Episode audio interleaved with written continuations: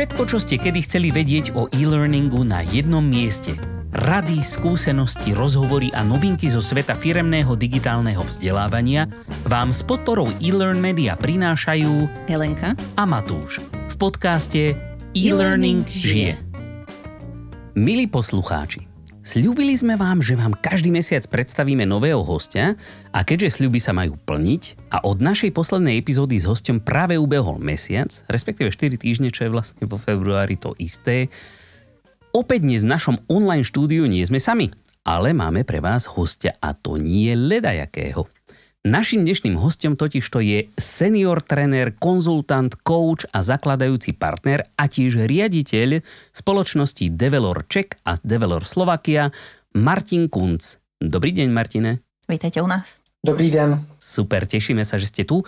Ešte e, v stručnosti by som povedal pre tých, ktorí náhodou Martina nepoznáte, okrem československých develorov založil aj develor Middle East v Dubaji, kde pracoval 6 rokov a viedol projekty transformácie Customer Experience pre najväčšieho poskytovateľa služieb v Perskom zálive, spoločnosť Emirates Telecom, ktorá sa aj vďaka tomu stala najhodnotnejšou značkou v regióne MENA, teda Middle East North Africa. A pred Develorom pracoval Martin v Budapešti v spoločnosti Procter Gamble a ešte predtým, už počas štúdia na vysokej škole, založil a viedol IT spoločnosť NetGraphic.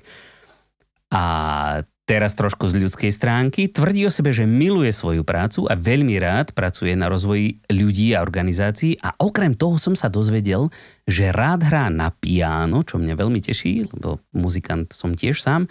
A jeho vášňou je tiež pohyb a každý deň športuje. A najhoršia smrť je podľa neho smrť strachom a aj preto jeho rada do života je nebáť sa. Zabudol som na niečo dôležité? Úžasné. Teď jsem trošku vyměnil ten sport za kočíkování. Aha, super. Ale to je taky pohyb. Presne, presne. Navyše, keď máte k tomu správne nástroje, tak e, sú všelijaké také vozičky, ktoré, s ktorými môžete lyžovať, korčulovať a, a, a kade čo. Takže... Ano, na to se těším. Malá ještě nemůže sedět, ale za dva měsíce už bude sedět, tak budu běhat a jezdit na kolesní, tak toho sportu bude zase více. Super, perfektné. Ja som zasa videla uh, ľudí kočikovať tak, že robili také veľké kroky a výpady popri tom, ako chodili, takže človek chce, môže cvičiť aj s kočikom. Áno. Presne tak. Dieťa a nepohyb je len výhovorka. No dobre, ale prečo sme si teda Martina dneska hlavne pozvali, je predovšetkým nás zaujíma váš aktuálny tréning adaptívneho leadershipu Misia na Mars. Mňa to zaujíma aj z toho pohľadu, že ja som veľký fanúšik astrofyziky, takže čokoľvek, čo je mimo Zemeguľu, je pre mňa super zaujímavé.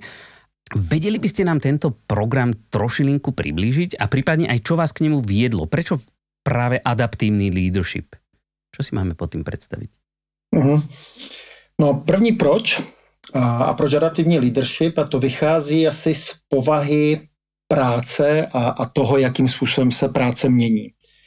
A my jako lidé, když se podíváme do budoucnosti a budeme daleko více dávat hodnotu prostřednictvím těch kreativních, kreativních činností, kde to základní očekávání organizace od nás bude najděte způsoby, a bude to asi vy jako tým, tam, kde jednotlivec to nedokáže a tam, kde my jako firma na to nedokážeme sepsat nějaký jakoby standardní operační proceduru anebo postup. A samozřejmě, že pak, když toto bude povaha práce, tak ten styl vedení se musí změnit a ty, ty slova, které mě jakoby napadají, jsou, dejme tomu, future leadership nebo budoucí leadership, my jsme zvažovali hodně agilní leadership, akorát, že agilita může mít v sobě trošku takový pejorativní název, jelikož mm, jakoby ty, ty, ty agilní transformace mm, nevždy přinesou výsledek, protože ty podmínky, které jsou ve firmách a hlavně na, na, na straně i té infrastruktury, proto nejsou ještě úplně vyhovující tak jsme přišli jakoby na ten a adaptivní leadership a to je právě ta schopnost jakoby přizpůsobovat se daným situacím. No a možno z takého toho praktického pohľadu, ako vlastne ten tréning prebieha, tak e, je to vlastne taký game-based learning, alebo ako ste mali na stránke napísané, že tréning postavený na hre. A možno keby ste nám povedali aj niečo o tom, že, že prečo zrovna túto metódu ste si vybrali na tento konkrétny druh tréninku. Mm-hmm. My jsme s ním poprvé přišli v roce 2011 a jakoby ten plot našeho snažení v oblasti leadershipu byl Amundsen. A, a, a nebo jakoby leadership inspirovaný Amundsenem.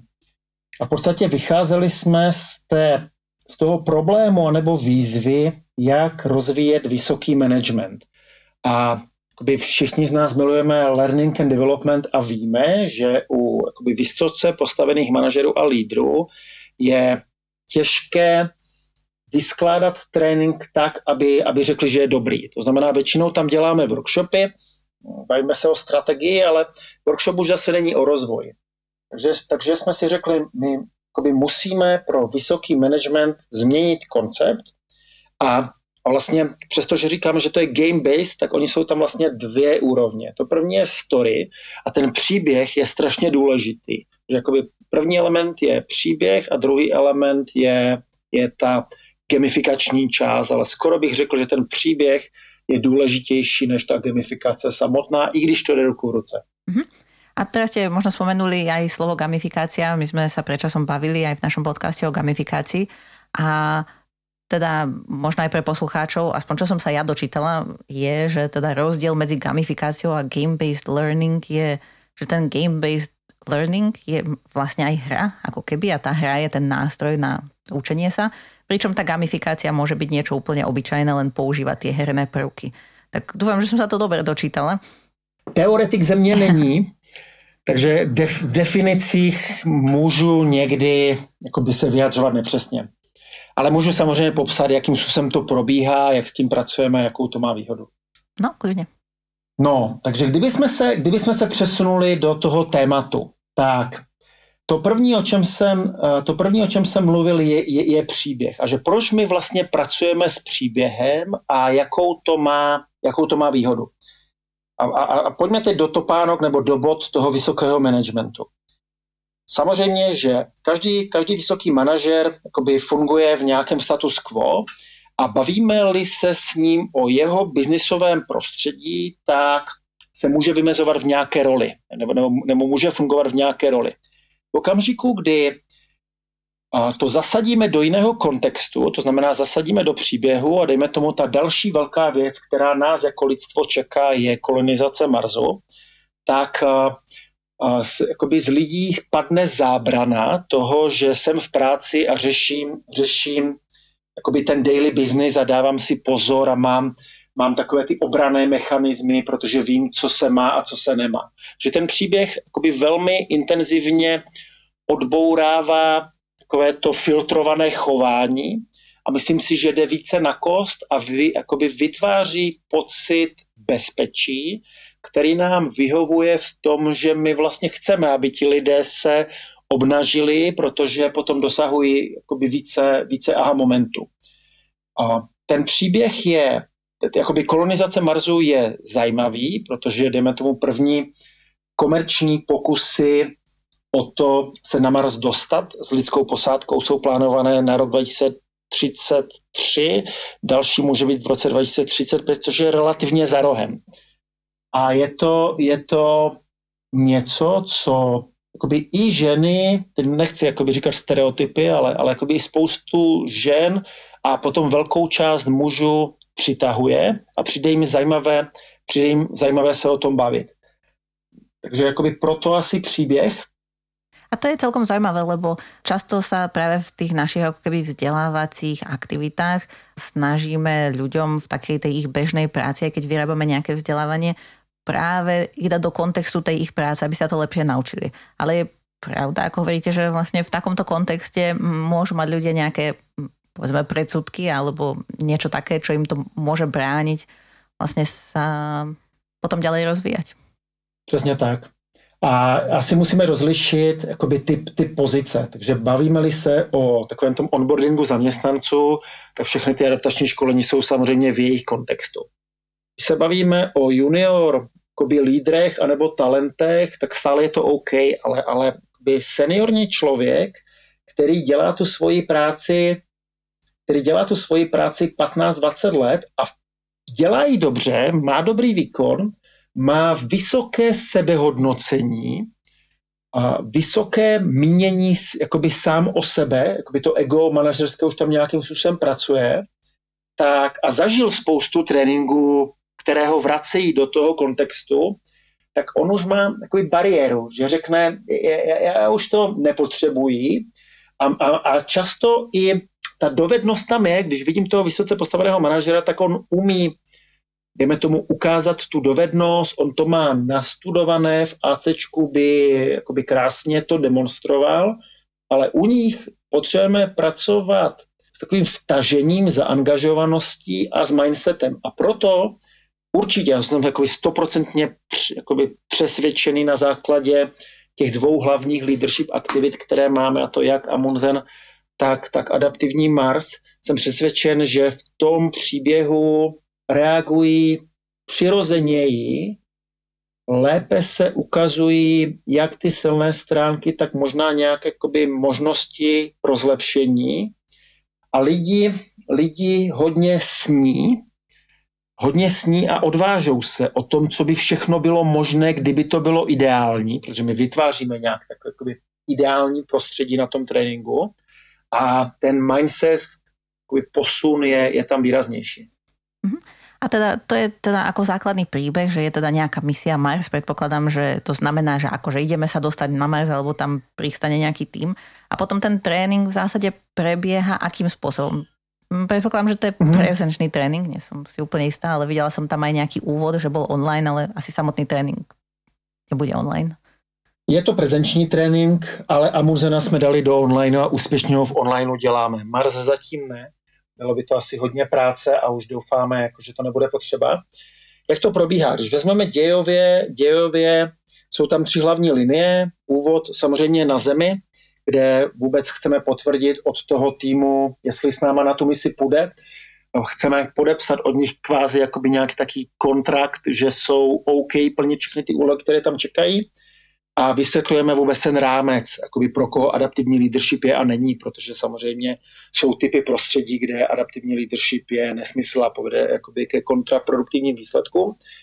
Poté jsme v raketě a přesouváme se k Marsu, tam se, tam jakoby se začínáme bavit o jedné té důležité kompetenci adaptivního lídra, to je schopnost sladit ten tým se strategickým záměrem a natchnout, na, natchnout takového autopilota v každém z nás, ať za tím strategickým záměrem jdeme i tehdy, když to bude těžké. Protože jakoby jednoduché se natchnout, složité je vytrvat. A, a tu jsme časově někdy před obědem a potom celý druhá polovina prvního dne a celý druhý den přistáváme a, a máme hlavní takové tři milníky, které na Marsu potřebujeme jakoby, realizovat a to je za A dorazit na tu úvodní, řekl bych, sklad, který si tam jako lidstvo vybudujeme předtím, než přiletí první lidská posádka. Potom ta druhá důležitá úloha se týká vybudování nějaké základny, která asi velmi pravděpodobně bude v lávové tubě, protože podmínky na povrchu jsou, jsou zlé a tam můžou vyniknout hlavně geologové.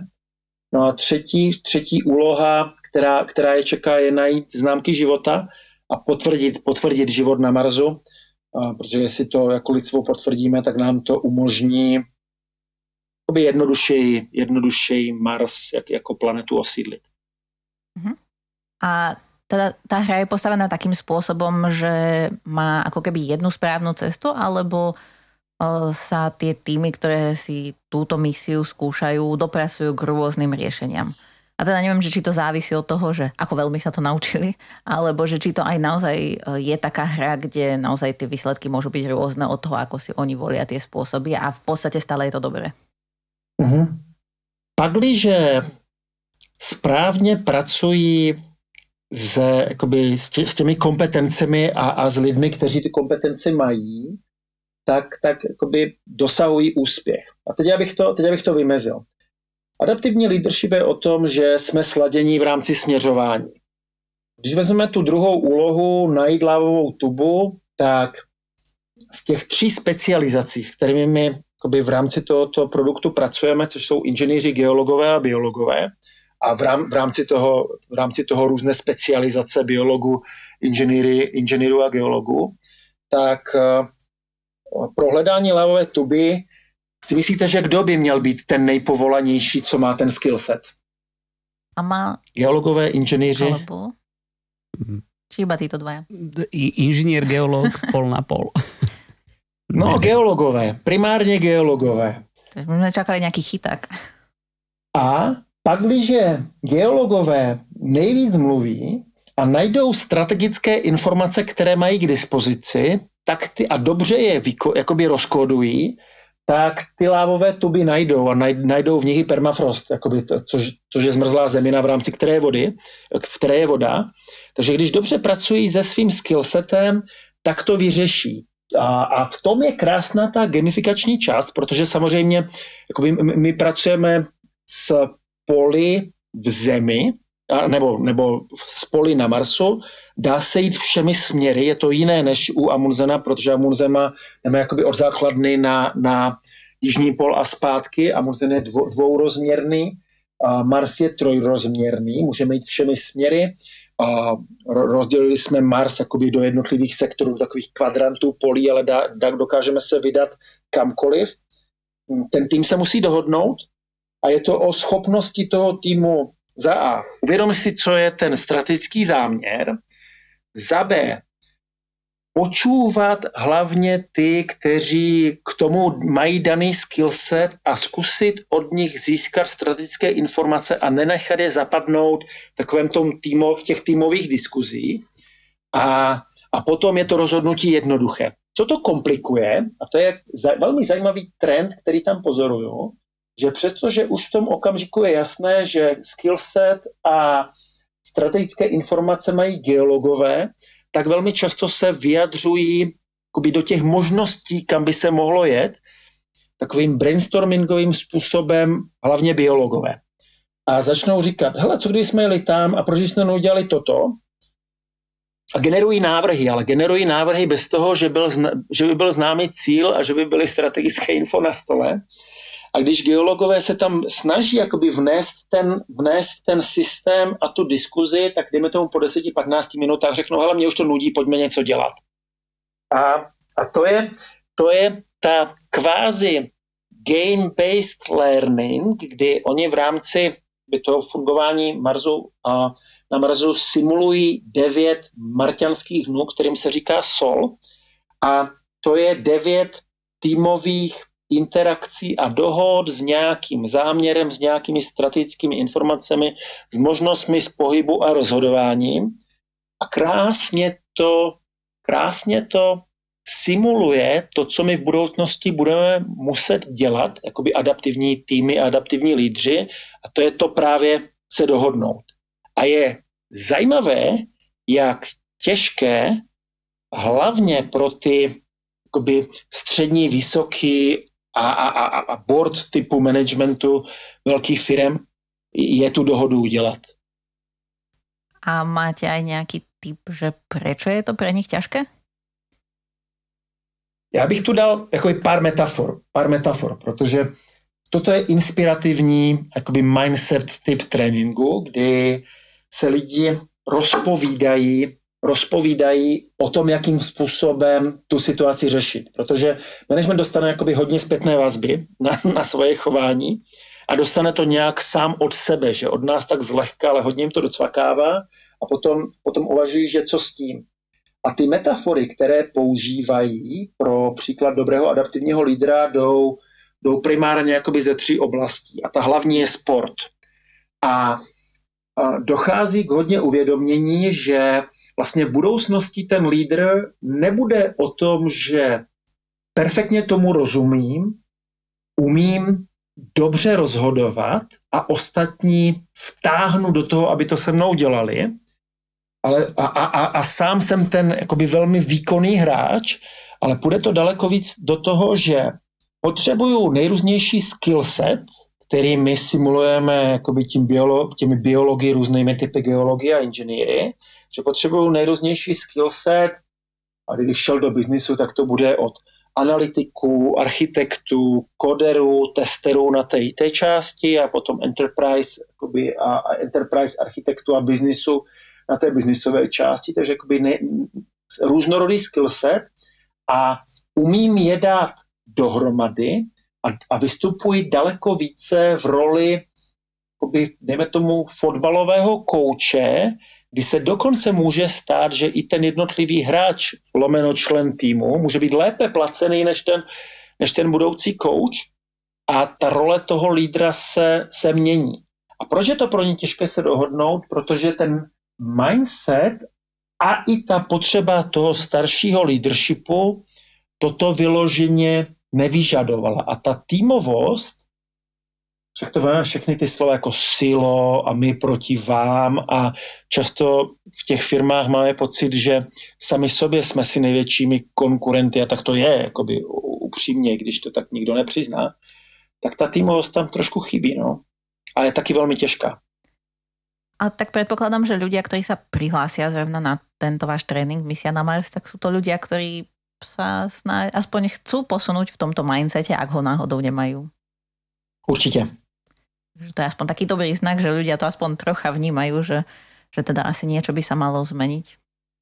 Jo, určitě to je, to téma adaptivního leadershipu je velmi relevantní a čím dál více organizací už dlouhou dobu, a ten covid to jenom akceleroval, si uvědomuje, že ty jednoduché činnosti my budeme digitalizovat a robotizovat a nám lidem vzniknou ty složitější činnosti, kde to nebude o tom, že řeknu člověku, hele, dělej toto dostatečně kvalitně, rychle a bezpečně a za to si tě vážím, protože to dostatečně kvalitně, rychle a bezpečně bude dělat skript nebo robot a on řekne, on řekne něco úplně jiného. On řekne vlastně, já nevím, jak se to má dělat, nejsem si jistý, případně nemám kapacitu, abych to vymyslel a řekl, a já doufám, že ty, anebo ještě více my, anebo i vy, přijdete na to, jak to udělat.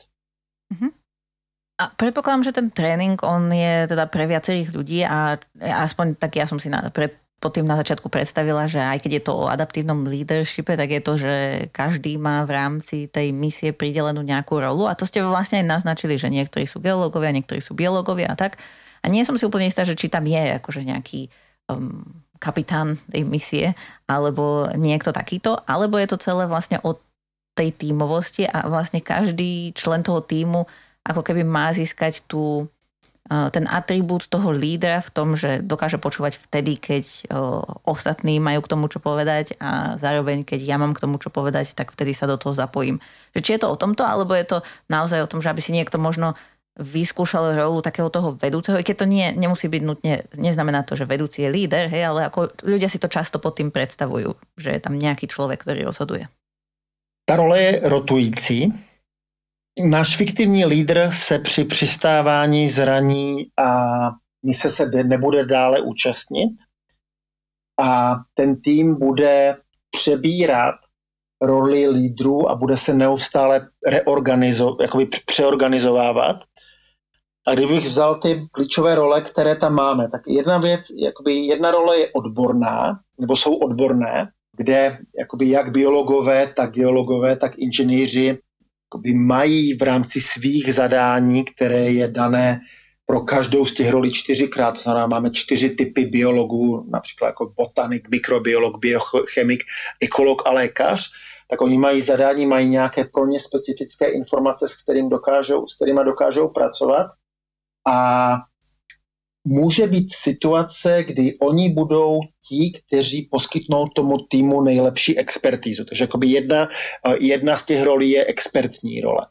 Druhá z těch rolí, která je potřeba a které, ke kterém je vedeme, je takový ten facilitátor, případně ten, kdo vede nějakou tu, nebo pomáhá dodržet ten týmový protokol nebo dohodu.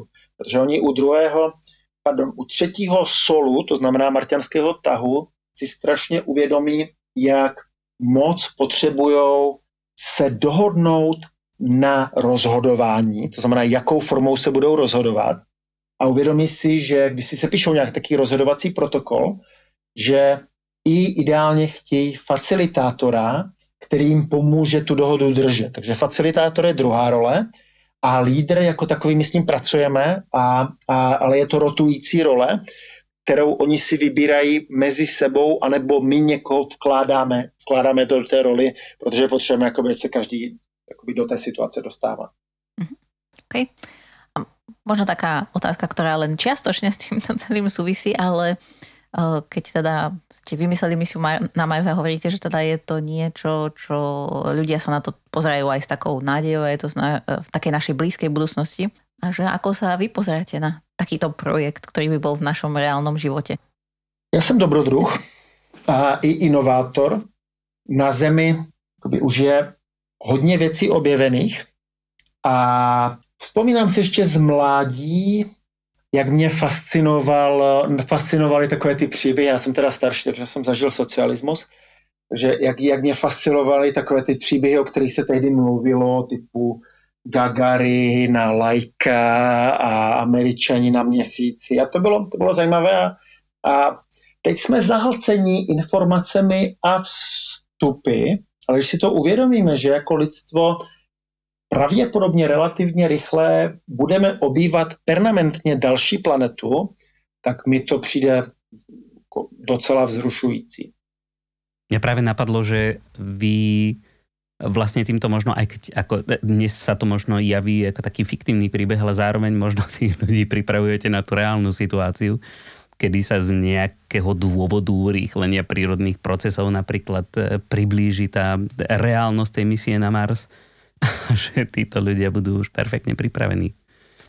Myslíme si, že práce jakoby ve firmách budoucnosti bude hodně vyžadovat schopnosti, které jsou té misi na Mars podobné.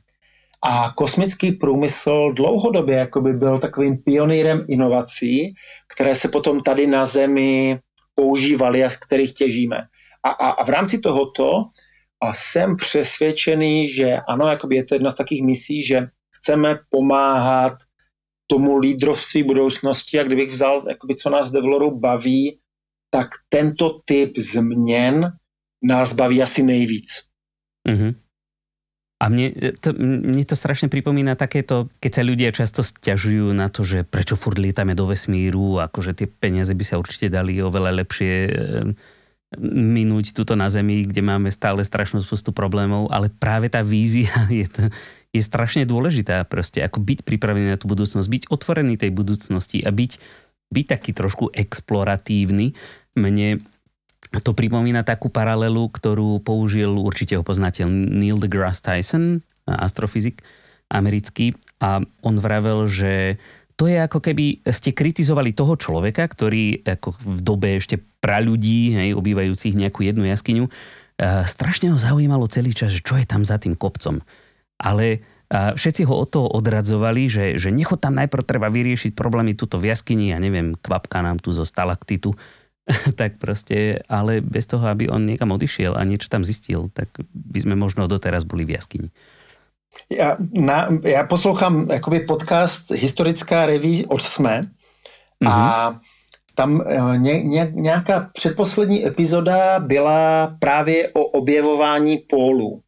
A, a já zrovna zítra trénuju Amunzena, tak jakoby teď, jsem, teď, jsem, teď to tam roztahuju vedle, vedle v místnosti, tak jakoby jsem tím plný emocí. A tam tam říkali, že když se snažil, snažil jakoby jak, jak hlavně Amundsen, Amundsen potřeboval zdroje, e, e, snažit jakoby získat sponzory, tak to téma, jak koloniální a i objevení něčeho neznámého byla velká, bylo velká a že vlastně ti investoři si mohli říkat ty motivy, že něco najdeme, bude to po mně pojmenované, najdou se tam nějaké nové zdroje, můžeme z toho jako země těžit, anebo najdeme úplně, úplně co jiného. Že, že, třeba, že třeba tam bude něco, co si vůbec nedokážeme představit a možná tam bude krásně, slunko a přejdeme to a bude tam nový svět, jo, nový svět a takové to mm, mít v té hlavě, že vlastně nevím, nevím, co tam je a jdu do toho neznámá musí být strašně takové pohánějící. A to na mm-hmm. zemi už máme, na zemi to máme relativně málo. Já nevím, upínáme se, nebo děti naše do takých těch her a tam si žijou ty svoje sny a jiné reality. A, a, ale svým způsobem na tom Marsu to zase zažijeme. Ako možno, čo sa týka toho mindsetu takého, že človek chce objavovať, tak tie hry, áno, možno sú taký ako keby kvázi únik z reálneho sveta, aj keď samozrejme aj to má svoje výhody. Ale na druhej strane treba povedať, že ten herný priemysel je jeden z najväčších driverov technológie a rozvoja technológií, takže ako tie hry pre nás toho veľa urobili v tomto smere. Jo. No ale možno, vy ste aj teraz spomínali hej, to, že akože ten svet sa mení a že je taký neistejší a a máte, vlastne som videla, že máte aj taký druhý program, ktorý mám pocit, že tiež je zameraný práve na takúto neistotu tohto sveta. To bolo skôr z takého nášho prostredia. To volalo, že Mla nad Európou. A tam uh-huh. je teda nejaký rozdiel medzi tou misiou na Mars a tou mlou nad Európou, že na čo sa zameriavajú? Uh-huh. Je obrovský. Mise na Mars je opravdu jakoby tréninková aktivita založená na příběhu a jakoby nějakém game-based learningu, kdy je to jakoby výrazná rozvojová aktivita. To množství aha efektů, kterou tam jakoby lídři dostanou, lídři nebo inovativní týmy dostanou, je obrovské. Mohla nad, nad Evropou je, není ze československé kuchyně Develoru, Mlha nad Evropou je z polské kuchyně, to dělala naše polská pobočka a ještě před covidem to simulovalo VUCA svět. VUCA je termín, s kterým přišla americká armáda, která v rámci boje proti al chtěla, si uvědomovala, že jejich dosavatní leadership přestává fungovat a předtím, než začala definovat ty nové leadership přístupy, tak, tak v kroku číslo jedna chtěla popsat, jakým způsobem se vlastně změnilo to prostředí, kterém se leadership vykonává. A z toho je teda ten akronym VUCA, který hovoří o množství změn na vstupu, která je velká, to volatility, teda pardon, které hovoří o množství změn, to je volatility, potom o tom, že na vstupu máme nejistotu, protože nevíme, dejme tomu v případě té al kdo je přítel, kdo je nepřítel, kdo je ohrožení, to je to ambiguity. A mluví o tom, že problémy, které řešíme, jsou velmi komplexní, to je C, komplexity a tím pádem, když máme velké množství změn na vstupu nejistotu, řešíme komplexní problémy, tak na výstupu máme nejistotu, jak to dopadne a to je to... Toto je, myslím, to ambiguity a uncertainty bylo to druhé. Ano, uncertainty je u. A na základě toho, na základě toho vlastně definovali ty nové, ty, ty nové leadership principy. No a my, když jsme se to potřebovali by lidem vysvětlit, tak jsme jim to chtěli dát zažít. A mlha nad Evropou je podobná situace, kterou jsme tady měli 11.9.2001, kdy najednou americká armáda potřebovala přistát spoustu letadel po útoku na dvojičky a my simulujeme podobnou situaci, že simulujeme tři ostrovy, spousta letadel ve vzduchu, my je potřebujeme vzhledem k výbuchu sopky jakoby okamžitě přistát a přistáváme letadla bez toho, že bychom věděli, kdo tam je, jaké je tam riziko, jaké jsou jejich potřeby, co s tím máme dělat a simulujeme vlastně to, co se, to, co se děje v tom VUCA světě. Je to, mindsetové cvič, je to mindsetová aktivita na řádově tři hodiny a COVID nám udělal jakoby takovou druhou simulaci VUCA světa, protože myslím si, že teď už není potřeba vysvětlovat, co to VUCA svět je, jen stačí říct, že pamatujeme si, co se dělo, případně co se stále děje, tak to je přesně ten VUCA svět. Myslíte, že ľudia, ktorí ešte pred covidom absolvovali eh, to vaše školenie Mladá Európou, boli lepšie pripravení na tú situáciu covidovú? Ta hmla nad Evropou je postojová aktivita, která nám umožní zažít si velké množství změn, nejistotu na vstupu, komplexitu řešení problému a tím pádem a tím pádem řešit tu složitost na výstupu. A na to se potom navazuje, na to navazují témata adaptivního leadershipu. A když jsme začínali leadership program předtím, než jsme měli Mars, tak jsme tak, tak VUCA byl dobrý začátek. Když, když se chceme bavit o change managementu nebo změnách, VUCA je dobrý začátek. A pro nás vytvořit Mars bylo dva a půl roku práce a i jakoby velkých omylů. Ta cesta byla trnitá a náročná. Máme strašně šikovnou jakoby designerku, což je Janka Poláková, která stojí za obrovským množstvím práce, která tam je a dala dát, dokázala dát dokopy tu partiu pěti lidí, kteří na tom pracovali. A teď děláme raději Mars. Když jsme to neměli, tak mlha nad Evropou byl dobrý začátek, protože nechceme dělat školení typu slidy, ale chceme dělat školení typu prostě pojďme se do toho vtáhnout a pojďme buď simulovat, anebo procházet si nějakou kejskou a úplně ideálně procházet si příběhem a nějakou simulací. Ano, keď to člověk zažije, tak se to tak lepšie troška mu dostane pod kožu. Ale možno dobré, že ste sa vrátili aj k tej misii na Mars. A keď ste spomenuli, že teda kým ste teda tú misiu na Mars spravili, tak ste sa na to, že ste spravili aj chyby, tak možno Keby ste nám povedali takých pár vecí, že čo ste sa naučili, že čo napríklad v prípade takéhoto vzdelávacieho programu nefungovalo, alebo čo bolo treba spraviť inak.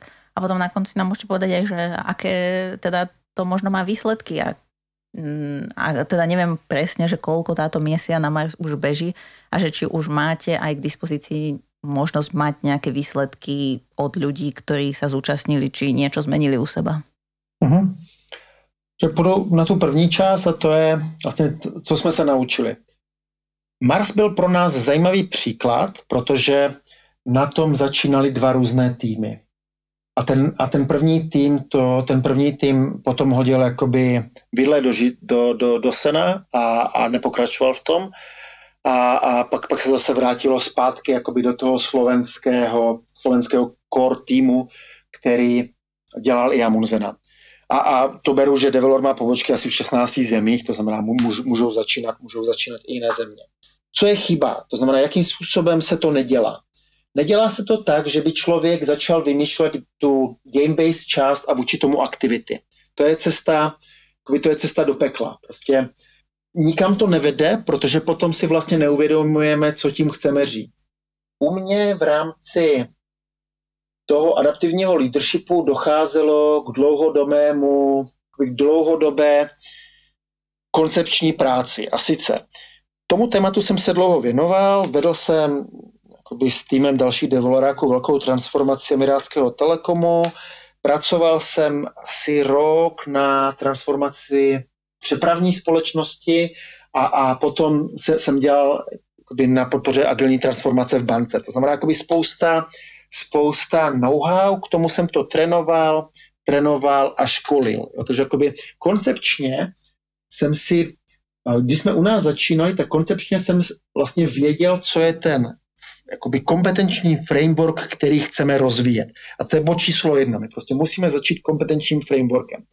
Potom je to o příběhu, to znamená vybrat příběh. A tu mám krásnou story z toho, když jsme dělali Amunzena, protože u toho jsem věděl, jak vybrat příběh. A vím, když jsme tedy seděli u nás v kanceláři a kreslili jsme si ty možnosti příběhů, jak to vypadalo. A jeden z příběhů, který tam byl, je postavit to na cyklistice, celá vážně věci, jakoby jezdím na kole, postavit to na cyklistice a, a možnost tehdy byla Lance Armstrong. A pro mě byl Lenz, což byl špičkový jakoby cyklista a znásobný výherce Tour, obrovský inspirativní osobnost, jelikož jsem měl rakovinu a řekli mi, že mám půl roku, ať si jakoby zbalím věci a dám se dokopy. A Lenz měl těsně po překonání rakoviny a, a, a strašně mě inspiroval. Jako, jako bylo to velmi silné pro mě jak ten člověk se dokázal po té rakovině vrátit a vyhrávat. A doteďka je můj hrdina, protože mi pomohl tu rakovinu, tu rakovinu prožít. A svým způsobem mohla být volba, že pojďme to postavit na cyklistice, ona je taky týmová, jakoby do, do, dost týmová, je to taky o líderství, a dejme tam ten příběh toho Lence. Potom se ale ukázalo všechny ty jeho dopingové skandály a už tehdy naštěstí jsem říkal, hele, naše kritérium by mělo být to, že buď ten hrdina, na kterém bude ten příběh, je už mrtvý a doufáme, že nic zlého na něho nevyleze, čili jsme to postavili na tom Lencovi a potom Potom vyšlo najevo ty dopingové afery, tak pohřbíme dva roky práce. Jo? Takže, takže budeme, do, do, budeme do minulosti a nebudeme do budoucnosti. Ten Mars, jestli se to nepovede, tak nám to může pokazit, ale tak za těch deset let už vymyslíme něco dalšího. Je to jedno téma, jo? že jakoby mít kompetenční rámec a potom vybrat příběh, který se samozřejmě zhoduje s těma kompetencema. To znamená, dokážeme se z toho poučit, ale nemáme tam ty rizika těch, prostě, že co se na někoho objeví a nám to zbortí, to znamená pokud možno do starší historie, pokud možno, anebo do budoucnosti, plus, aby to bylo samozřejmě jakoby týmové a líderské, aby tam byly ty par, jakoby parametry, protože potom jdeme, primárně týmy, týmy a leadership, aby ta osoba byla inspirativní, aby existovaly o tom nějaké filmy anebo ukázky, protože potom, když to stříháme do těch tři minut, tak pěkně se dá s těmito paralelami pracovat. A to je druhé velké rozhodnutí. Kompetence je o zkušenosti, to znamená, musíme mít dobré zkušenosti o tom kompetenčním rámci, a potom je příběh a ti hrdinové, na kterých to stavíme. A potom jde ta řekněme, část game, jakoby game-based learningu. A tam je to, tam je to složité v tom, že, jakým, že, že co vlastně bude podstata. Třeba příklad té podstaty může být pohyb. A teď ten pohyb může být buď jakoby line, lineární a, um, a Munzen je v tomto jednoduchý, protože můžeme prostě buď na sever, nebo teda na jih, nebo na, nebo na sever, jo? jdeme tam a zpátky. Ten Mars v tom byl výrazně složitější, protože může jít jakýmkoliv směrem a vlastně celá ta dynamika toho pohybu je důležitý typ rozhodnutí, který v rámci té tvorby se musí udělat. No a potom už je to o hromadě brainstormingu, které se týkají co za aktivity a to jak takové na aha efekt mindsetové, tak na takové ty case, casey na procvičení té dané dovednosti, tak i takové ty, že je dáme do nějaké situace, mohl bych to nazvat takové situační cvičení v tom daném příběhu, vytvořit. No a, pod, a z toho brainstormingu jdou ty možnosti a potom to chce nějakou jakoby včeličku typu ta naše Janka Poláková, která tomu dá od začátku do konce smysl, celé to vymyslí. Potom někoho, co u nás dělala Peťa Luterová, která to celé nakreslí a udělá ten jakoby, vizuální část toho programu, tak někoho u nás to byl Zolosabo, který jakoby, pracuje s videama, zabezpečuje všechny ty technické, vě, technické věci, po ty koncepční lídry, což u nás byl já, Matěj Gorigová, kteří to celou dobu jakoby benchmarkují, jestli to, co oni vymýšlí, dává koncepčně smysl a pomáhá nám to doručit jakoby ty message ty message, které, které umíme. Člověk na to musí mít rozpočet, je to drahé, musí na to mít čas, musí na to mít jakoby správné lidi a musí na to mít takovou tu lenost. Jakoby u, mě, proč my máme tolik jakoby game-based learningu, je proto, že já jsem líný v learningu a jsem líný v tom, abych se potil před flipchartem a něco tam jakoby vykládal. A je pro mě daleko pohodlnější, ať se potí oni. A já si, já si dělám poznámky, dávám jim zpětnou vazbu a to, co bych jim desetkrát řekl a oni by mě nepochopili, tak jim to radši nechám zažít, potom jim dám zpětnou vazbu a jim to desetkrát víc docvakne a já se u toho cítím dobře a oni se u toho cítí desetkrát lépe. To by to bol povedal, že lenivosť je taká dobrá vlastnosť. Ne. A je to, ale ano, jako je, to, je to lenivost a takové to snaha nebýt trapný na těch trénincích. Hej, no ale ako v konečnom dôsledku, keď sa človeku ako je to taká stále akože vnímaná negatívna tá lenivosť, ale naozaj, keď sa človeku nechce, tak niekedy vymyslí oveľa lepšie riešenie, ktoré je efektívnejšie v konečnom dôsledku. Takže funguje to niekedy. Ja, ja to dokonca tvrdím, že, že lenivosť je akoby hlavným driverom e, ľudských inovácií, aspoň tých technologických určite. Chceme sa stále robiť veci jednoduchšie, takže prostě nás to takto tlačí dopredu. Určitě ano. Jakoby my se na tom strašně namakáme, ale potom na tom tréninku je ta dynamika, atmosféra a náročnost pro toho trenéra, když to dělal už jakoby vícekrát, jakoby úžasná a je to neskutečně, je to výrazně jednodušší, když máme chytrého trenéra, který umí držet ten postup managementem, protože samozřejmě to musí být seniorní člověk, tak je to výrazně jednodušší, jelikož on má minimum momentu, kdyby musel dlouho nepřerušovaně mluvit, anebo kdyby se cítil trapně. Naopak, díky těm situacím, ke kterým tam dochází, tak ten management se někdy cítí jakoby tak, že vidí ty příležitosti pro zlepšení, někdo se možná i cítí trapně, že se tolikrát nechá nachytat na věcech, které se dějou v těch managementech, které víme, že jsou chybné, ale ten jakoby pattern, který, který máme, na, nás neustále padá, že soutěžíme. Jo. Mám krásný příklad, mám krásný příklad.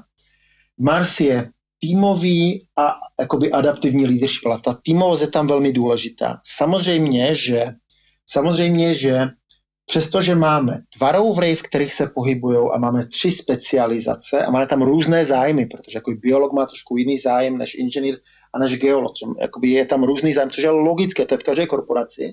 Tak na konci dne jsme samozřejmě jeden tým. Když biologové umřou, tak stejně potom umřou všichni. No. My jsme jeden tým. Ale oni xkrát spolu soutěží. A nejvíc jakoby, zábavné je, že když najdeme vzorek života, oni musí rozkodovat a my je dáváme do dvou týmů, aby našli ten, jakoby, eh, našli ten kód, mají ten samý, oni spolu spolupracují, ale vždycky soutěží.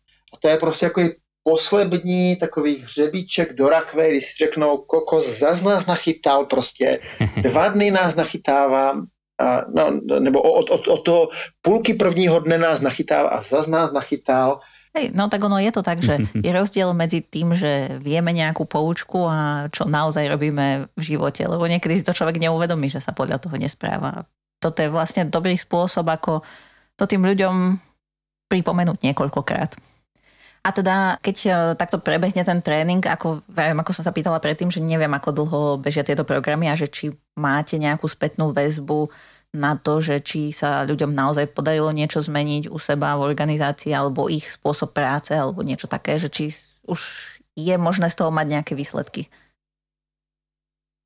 Ako, mm, mm, my jsme někdy 2010 se začali strašně moc jakoby zaoberat těmi měřením tréninkového dopadu a i máme toho takového prapůvodní organizaci, která se věnovala měření dopadu Kirkpatricka a jeho rodina velmi blízké vztahy a měli jsme blízkou spolupráci, ale jsme realisti v čem a jak měřit. Tu pracujeme s top managementem a teda buď jsou to, buď jsou to talenti, successoři, anebo je to board minus jedna, a board minus jedna a board. To jsou ty cílové skupiny. A když vezmu jakoby u board minus jedna a boardu to, že oni se dva dny baví o týmovosti, dva dny se baví o líderství, baví se o těch inspiracích, které jsou ty jakoby sportovní týmy anebo armádní anebo agilně slash línové týmy, tak to má pro ně obrovskou hodnotu. Je to neskutečný team building, protože málo kdy máme příležitost jakoby na, na těch vysoce postavených managementech se bavit o tady těchto atributech spolupráce a budoucnosti tak do hloubky a tak jakoby zaangažování, až to je hlavní výsledek, ale a to uspokojí ten vysoký management. A co teď dodělávají naše kolegyně z Ukrajiny, protože na Ukrajině máme hodně jakoby LND lidí, co dělají takovou podporu implementace, tak dodělávají sérii úloh, které kodují v Geniali, což je jedna platforma, kterou používáme a spojí to s EDAPem, což je takový jakoby easy e-learningový systém, do kterého cpeme jakoby mikrolearningy. A myslím, že to je právě ta cesta, kterou budeme mít hotovou tak za 3-4 měsíce právě pro talenty a successory, kde taková ta learning se daleko více implementuje než u boardu. To znamená, že ako keby tento tréning misia na Mars je ako keby začiatok a potom ten microlearning predpokladám, že to myslíte také, že, že časom im to bude stále pripomínať tie nejaké lekcie a možno tam tým pádom nastane nejaká zmena? Jo, jo, jo, jo. Za A, za B. Mars je výrazně postojový, je team buildingový, a um, ukazuje, ukazuje ty leadership změny, které my už nyní a nebo v budoucnosti budeme muset udělat. A, a, dejme, a těch kompetencí, jakoby, když vezmu ty hlavní kompetence, tak jako ta, ta nejtěžší kompetence je, jakým způsobem manažovat tu týmovost. A, a jak vlastně přimět partiu tří, to je OK, ale veme pěti anebo deseti šikovných lidí, aby byli schopni se dohadovat i na, jakoby, kon, jakoby na, na, na trošku konfliktních tématech, kdy mám trochu jiné priority. A to je strašně těžké. No. A jedna z, těch, jako jedna z těch zručností, které jsou potřebné do budoucnosti, je mít schopnost facilitovat, facilitovat třeba konsensus. Mít schopnost vystanovat si pro různé situace nejrůznější takové normy, rámce, protokoly, díky kterým se budeme schopni jakoby v nejrůznějších situacích, nejrůznějších situacích řídit. A my, my, my na tom Marsu dosáhneme uvědomění, ale, ale nenaučíme tam člověka být dobrým facilitátorem. Takže tam oni celou dobu si vyplňují takový reflexní papír, reflexní háro, kde dělají self-assessment těch čtyřech klíčových dovedností nebo zručností, které mají mít a to potom může sloužit, to potom může sloužit jako podklad pro další rozvoj. A primárně ten dopad to má opravdu jakoby o juniornějších lídrů, talentu anebo successorů pro top management, to znamená, když vezmu board, tak jim obecně řeknete jakoby dva dny na tréninku, jim se zježí jakoby vlasy hruzou, že se se zbláznil dva dny na tréninku, ale potom si, že je to tak dobré, že na to jdou, ale jakoby buďme realisti, oni na žádné další dva dny, další rok nepůjdou, takže s nima se dá pracovat už pouze buď mentoringem, nebo coachingem, anebo nějakýma takový jakoby malýma snapshotama a malýma krátkýma interakcemi, kde se prohlubuje. Mm-hmm. No, čiže ten Miles naozaj by mohol im pomôcť, že zmení ten postoj, aby boli ochotní potom niečo urobiť, ale teda ten boj asi teda nemá moc čas a sa venovať takýmto veciam, alebo možno aj vôľu. Keď im to člověk nepripomenie? Já si myslím, že přenastavení mindsetu je u vysokého managementu jeden z hlavních výsledků, který dokážeme dosáhnout. Když si uvědomí, určitě znáte takovou tu management, management free zero aktivitu, která se jmenuje delegovací pokr. Delegovací pokr je o tom, že jako mám napsané nejrůznější situace a mám možnost volit, s jakou mírou autonomie o této situaci budu rozhodovat. A ty první tři karty, co jsou delego, delegovacím pokru, je, že já jako manažer si to nechám u sebe a jakoby s, s, různým, s různou mírou prodej vůči týmu to udělám. Jednička je rozhodnu, dvojka je skonzultuju, trojka je, trojka je nechám si poradit a potom rozhodnu. Potom čtvrka je ta první participativní, že se dohodneme a potom ty další jsou, že já to rozhod, ne tu práci, ale rozhodnutí deleguju na ten tým s jistou mírou autonomie. I z tohoto cvičení, když to děláme s manažery, manažery, tak jakoby dochází k takovému aha momentu, že je spousta věcí, které já si třeba držím u sebe a je pro ně jakoby zajímavé pozorovat, že jejich kolegové to, to, to, to, to myslí jinak, nebo by to realizovali jinak. A podobně, že to je aktivita, kterou, kterou asi každý dělá, asi všichni znají, že podobně, ale daleko silnější aha moment, než, než ten delegovací pokr má celý ten Mars, protože oni si uvědomí, takové ten fundamentální věc, co se blíží, což je konec mikromanagementu, to nebude manažovat, budeme stroje a skripty. Takže konec mikromanagementu a uvědomí si ten posun důležitosti sladění strategického směřování a schopnosti natchnout pro to směřování, což je asi absolutně klíčové, protože oni jsou sladění a jsou proto nadšení, tak se dá relativně jednoduše, jednoduše dělat ta týmovost. A, a uvědomí si, že ta jejich role opravdu bude v budoucnosti více jako fotbalový coach, než jako ten útočník, který tam prostě všechno nastřílí a, a na něm to stojí a on to všechno správně rozhodne a protože je genius, což někteří jsou, jakoby někteří, mám příklady lidí, kteří tomu strašně dobře rozumí a opravdu mají geniální rozhodnutí, ale to bude o tolik komplexnější ten náš svět, že bude velmi těžké sehnat tyto jakoby genie, kteří vždycky rozhodují správně a velmi pravděpodobně to rozhodnutí bude muset dělat 3, 4, 5 specializací, kteří to dají dokopy a, a, a rozhodnou lépe než ten jednotlivec. A to je velký posun, jakoby, kterým, kterým docvakne a jim se trochu změní perspektiva, trošku se jim překalibruje svět, ale samozřejmě z toho ideálního prostředí, které my pro ně vytváříme, protože ne všechno, co jakoby, reportuje nějakých 23 lidí kvázi, máme strašně nízkou organizační strukturu, ale, ale nedělám samozřejmě všechno to, co na tom Marsu učím, protože taky nejsem v ideálním prostředí. Ti lidi taky se nevrátí do ideálního prostředí, ale kus tam, velký kus tam zůstane. Tak eh, to je taký pozitívny záver, by som povedala. Možno, že sa aj o tých, um, koľko to má byť rokov, 10 rokov aj na ten Mars dostaneme a aj lídry sa posúvajú dopredu. Takže super. Jeden, ja by som... Pardon. 11. Na Mars se dá lítat každé dva roky a vychází to první okno na 2033. Tak už, už teraz sa tešíme.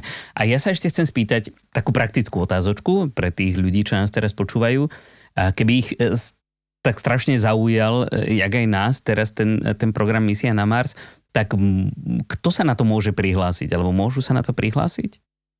Neděláme to jako otevřený trénink. Mm-hmm. Děláme, realizujeme to pro uzavřené skupiny. Má to smysl realizovat pro s nějakou mírou seniority. Takže pro běžného zaměstnance je to zbytečné sci-fi.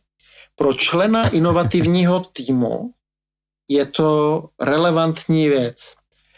A měli bychom se bavit o prostředí, které je buď komplikované, anebo komplexní. To znamená, oni by měli dělat výkon buď v komplikovaném, anebo v komplexním prostředí. To znamená, že tam neexistuje přímá jakoby úměra mezi příčinou a následkem a nedá se to naskriptovat.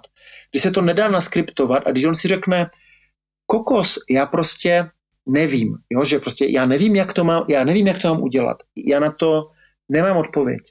A je to, a je to těžké, ale my tu máme šikovné lidi a my pravděpodobně to spolu dáme. Jo, tak jakoby, to, když jsou lidi v tomto prostředí, tak to je, přes, tak, tak to je pro ně. Když mají tuto potřebu, tak je to pro ně. Mm-hmm. Super. No každopádne my samozrejme do popiskov e, našej dnešnej epizódky e, dáme všetky potrebné informácie.